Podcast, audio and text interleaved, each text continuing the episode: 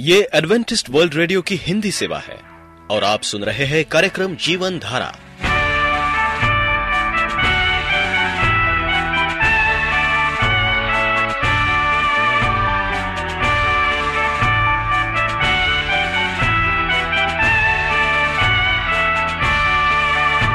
कार्यक्रम जीवन धारा सुनने वालों को मैं स्मिता और मैं अमित हमारा प्यार भरा नमस्कार।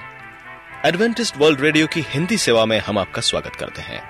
श्रोताओं, आइए आज प्रसारित होने वाले कार्यक्रमों की जानकारी दे दें। आज होगी पहले स्वास्थ्य चर्चा, इसके बाद एक गीत होगा और फिर कार्यक्रम के अंत में पवित्र बाइबल का संदेश। तो चलिए स्वास्थ्य चर्चा सुनने से पहले सुनते हैं ये गीत।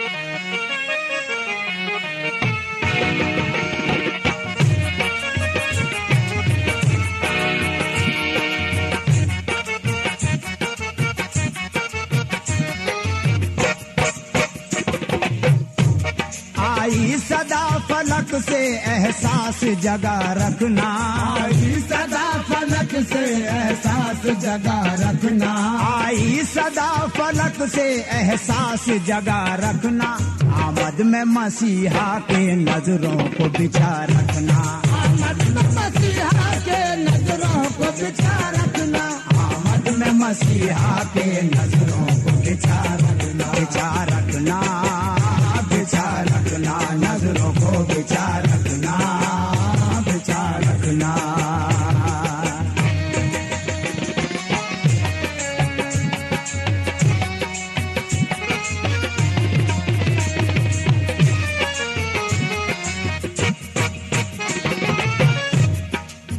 कैसा जन्मा है मसीहा, ये करिश्मा है खुदा का, यहूदा देश में बसा नासरत एक है कस्बा, ये गरीबों का नगर है, यहाँ मिस्की का गुजर है, यहाँ मिस्की का गुजर है, यहाँ मिस्की का गुजर है, यहाँ रहती है दो मूरत जिनकी बेदाग है सीरत, रूए बुर्राक थे दोनों, दामने पाक थे दोनों, बाबा यूसुफ सा नगीना, बीवी मरियम सी हसीना, बीबी मरियम सी हसीना, बीबी मरियम सी हसीना। हक ने तकदीर जगाई, हो गई उनकी सगाई, ख्वाब शादी का संजोए, रात दिन रहते थे खोए, रात दिन रहते थे खोए, रात दिन रहते थे खोए। बाइबल के बोल हैं ये, तन मन में बसा रखना, बाइबल के बोल हैं ये, तन मन में बसा रखना, बाइबल के बोल हैं ये, तन मन में बसा रखना, आमद में मसीहा के नजरों को बिछा रखना, आमद में मसीहा के नजरों को बिछा रखना, आमद में मसीहा के नजरों को बिछा रखना, बिछा रखना, बिछा रखना, नजरों को बिछा रखना, बिछा रखना।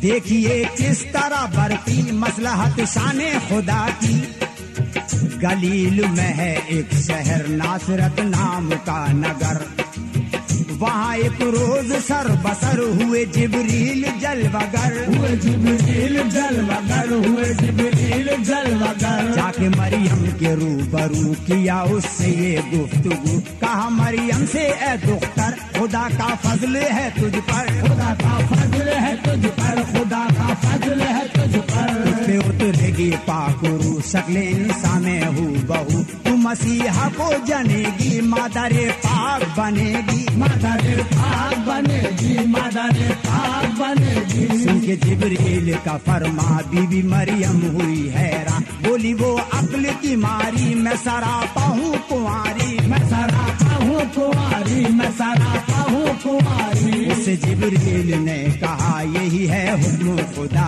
का, दिया है जिसने ये तोहफा वही तो लाज रखेगा, वही तो लाज रखेगा, वही तो लाज रखेगा।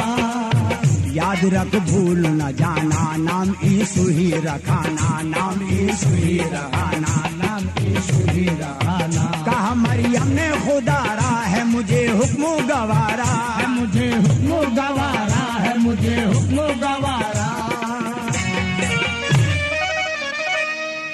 दिलचस्प वाकया है कानों को खुला रखना, दिलचस्प वाकया है कानों को खुला रखना, दिलचस्प वाकया है कानों को खुला रखना। आमद में मसीहा के नजरों को बिछा रखना, आमद में मसीहा के नजरों को बिछा रखना, आमद में मसीहा के नजरों को बिछा रखना, बिछा रखना, विचार रखना, नजरों को विचार रखना, विचार रखना।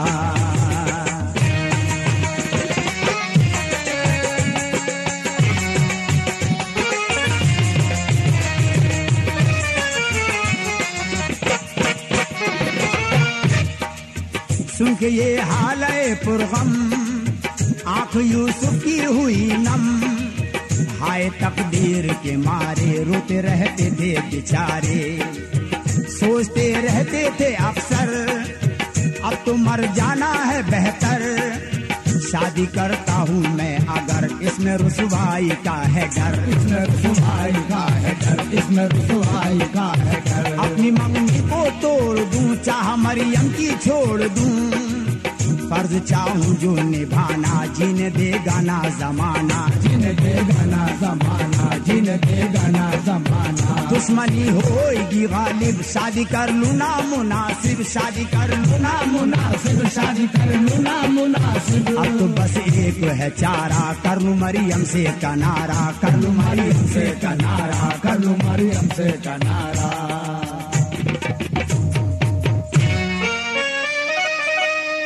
अब जहन से गफलत के पर्दों को उठा रखना, अब जहन से गफलत के पर्दों को उठा रखना, अब जहन से गफलत के पर्दों को उठा रखना। आमद में मसीहा के नजरों को बिछा रखना, आमद में मसीहा के नजरों को बिछा रखना, आमद में मसीहा के नजरों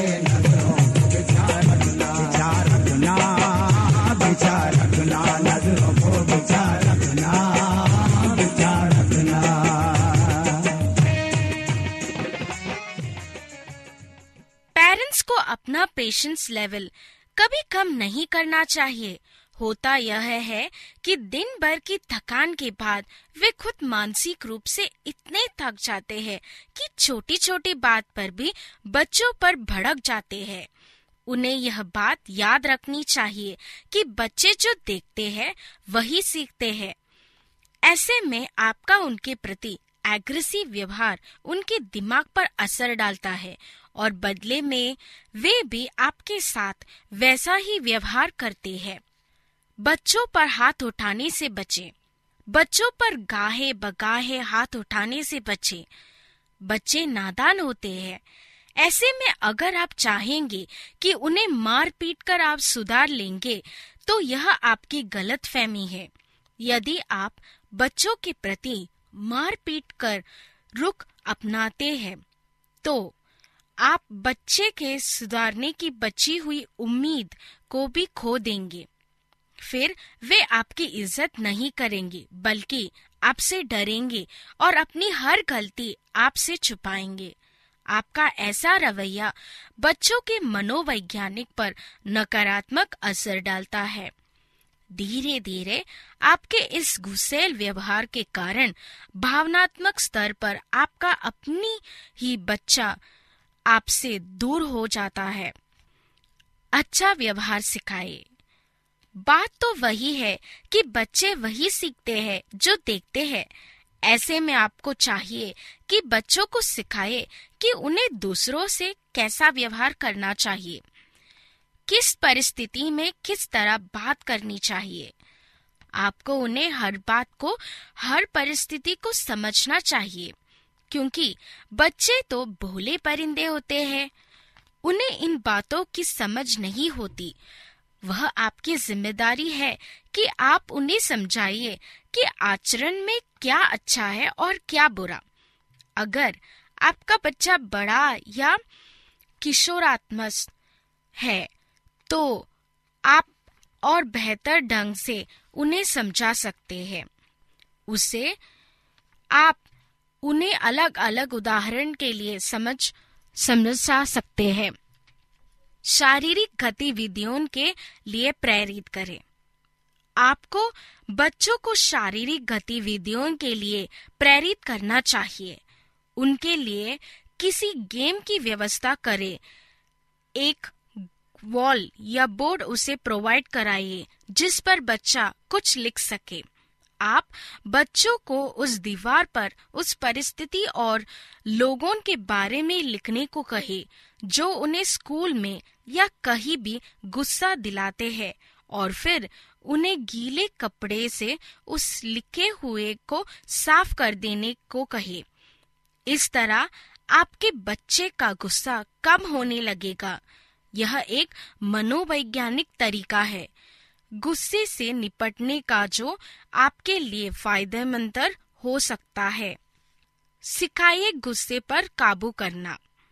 आपको अपने व्यवहार के द्वारा बच्चों को सिखाना चाहिए कि गुस्से पर कैसे काबू पाया जाए।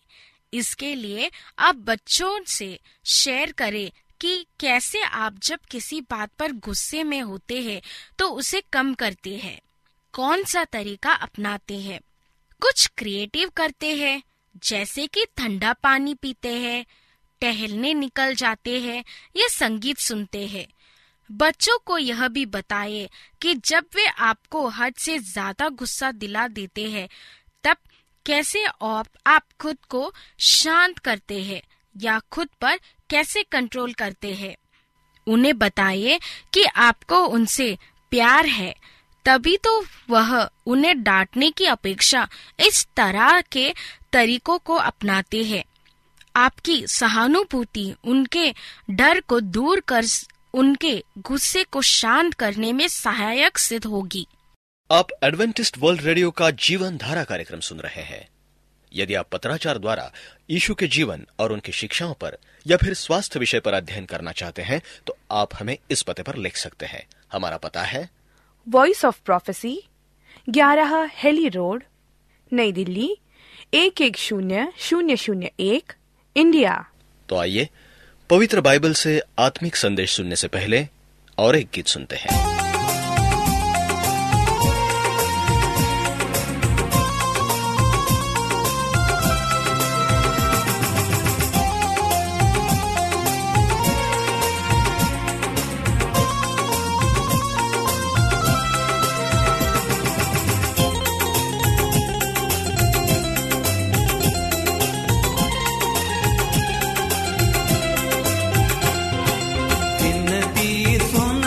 वाले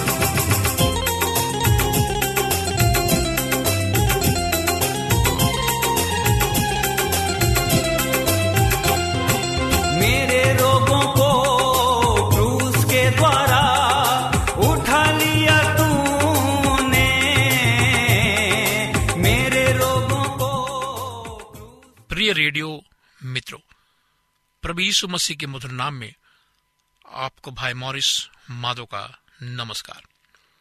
मित्रों, आज भी यीशु हमारे मध्य जीवित है, वो जयवंत है, वो जिंदा है।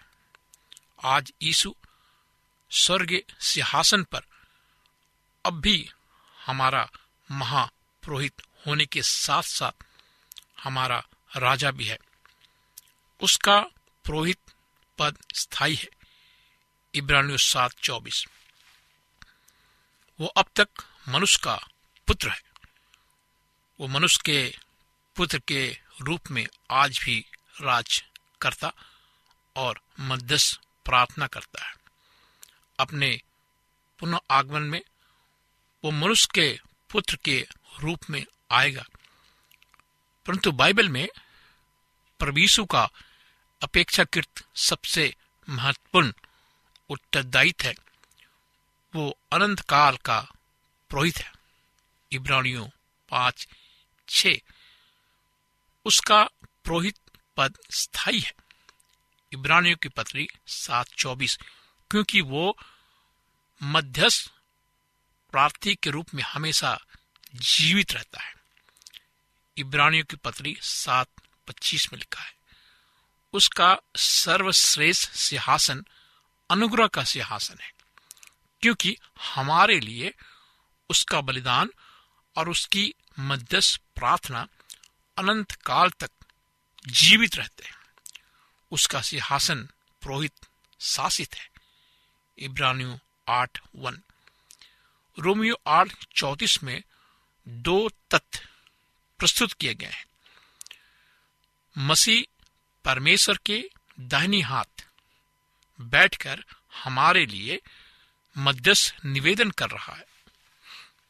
ये मध्यस्थ निवेदन हमारे लिए क्या संकेत करता है?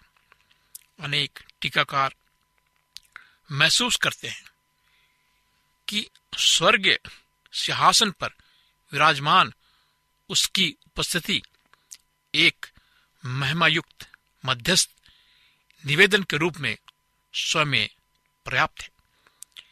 इन्हें संदेह है कि वो सचमुच प्रार्थना कर रहा है। ये समझते हैं कि उसे पिता से किसी बात के लिए आग्रह विनती करने की जरूरत नहीं है। सिर्फ सिंहासन पर उसका बैठना ही सभी औसक निवेदन के लिए तुल है। प्रभु यीशु आज कल हमेशा एक समान रहता है। इब्रानियों की पत्री 13:8। उसने पृथ्वी पर रहते हुए हमसे प्रेम किया। वो हमारे लिए चिंतित था। उसने हमारे लिए प्रार्थना की। यूहन्ना 17। उसने पतरस के लिए व्यक्तिगत प्रार्थना की। लूका 22:32। वो मनुष्य के पुत्र के रूप में हमेशा की तरह हमारे लिए व्याकुल था। हम में से प्रत्येक व्यक्ति के प्रति उसने दिलचस्पी दिखाई, क्योंकि वो हर एक व्यक्ति से प्यार करता था, मोहब्बत करता था। उसे हमेशा की तरह आज भी हमसे सहानुभूति है। इब्रानियों 4:15। वो सहानुभूति रखने वाला परमेश्वर है। यहाँ पर प्रयुक्त किए गए यूनानी भाषा सिम्थियो का अर्थ है व्यक्ति विशेष के साथ दुख सहना।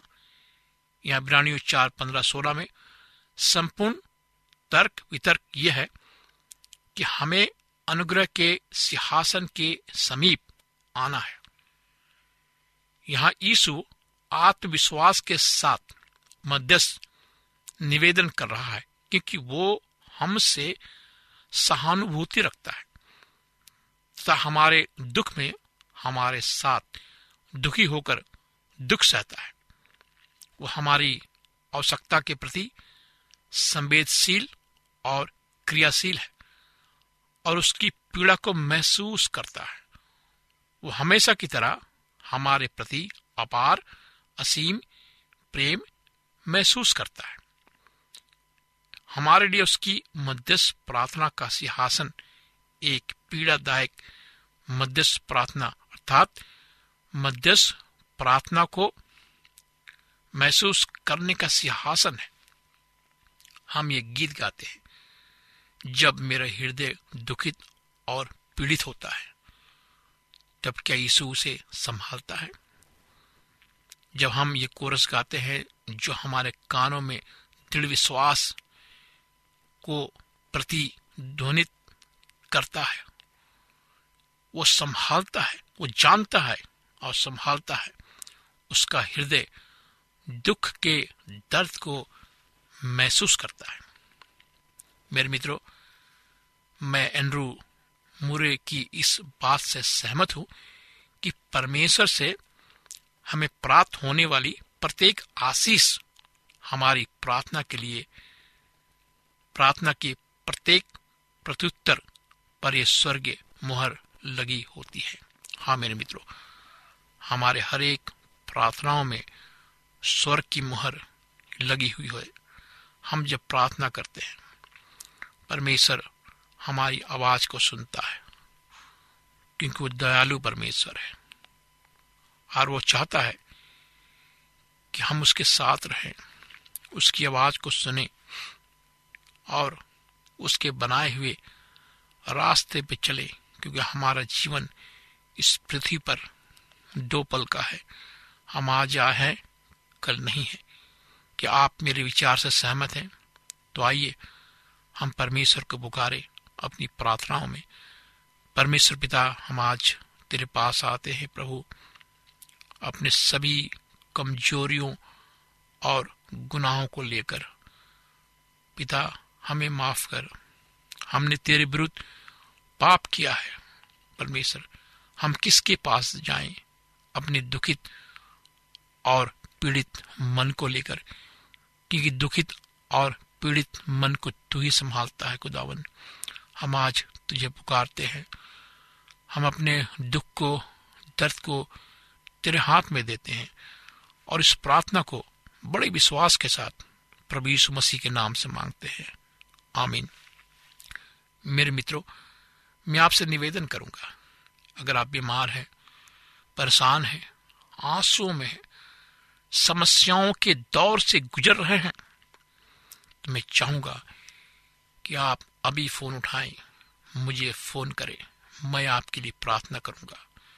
मैं परमेश्वर का धन्यवाद देना चाहता हूं कि आज बहुत से लोग इस कार्यक्रम के माध्यम से चंगाई पा रहे हैं, उनके जीवन में चमत्कार हो रहे हैं, परमेश्वर उनकी प्रार्थना को सुन रहा है, बहुत से दुष्ट आत्माएं निकल रही हैं। मेरा नंबर आप नोट करें, मेरा नंबर है 9689231702, 9689231702।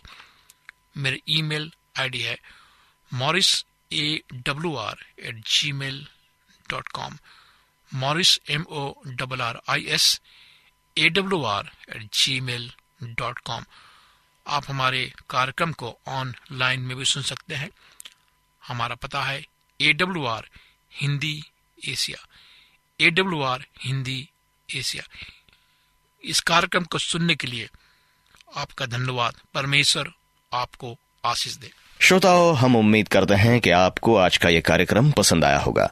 यदि आपका कोई प्रश्न या सुझाव हो तो हमें अवश्य लिखिए, हमें आपके पत्रों का इंतजार रहेगा। हमारा पता है कार्यक्रम Jeevan Dhara, Adventist world radio, post box 17, Pune 411001, Maharashtra, India. पता एक बार फिर नोट कर ले, कार्यक्रम Jeevan Dhara, Adventist world radio, post box 17, Pune 411001, Maharashtra, India. और अब हमारा समय यहीं पर समाप्त होता है। इसी समय, इसी मीटर बैंड पर आपसे फिर भेंट होगी। तब तक के लिए मैं स्मिता और मैं अमित, हमें आज्ञा दीजिए। प्रभु आपको आशीष दे।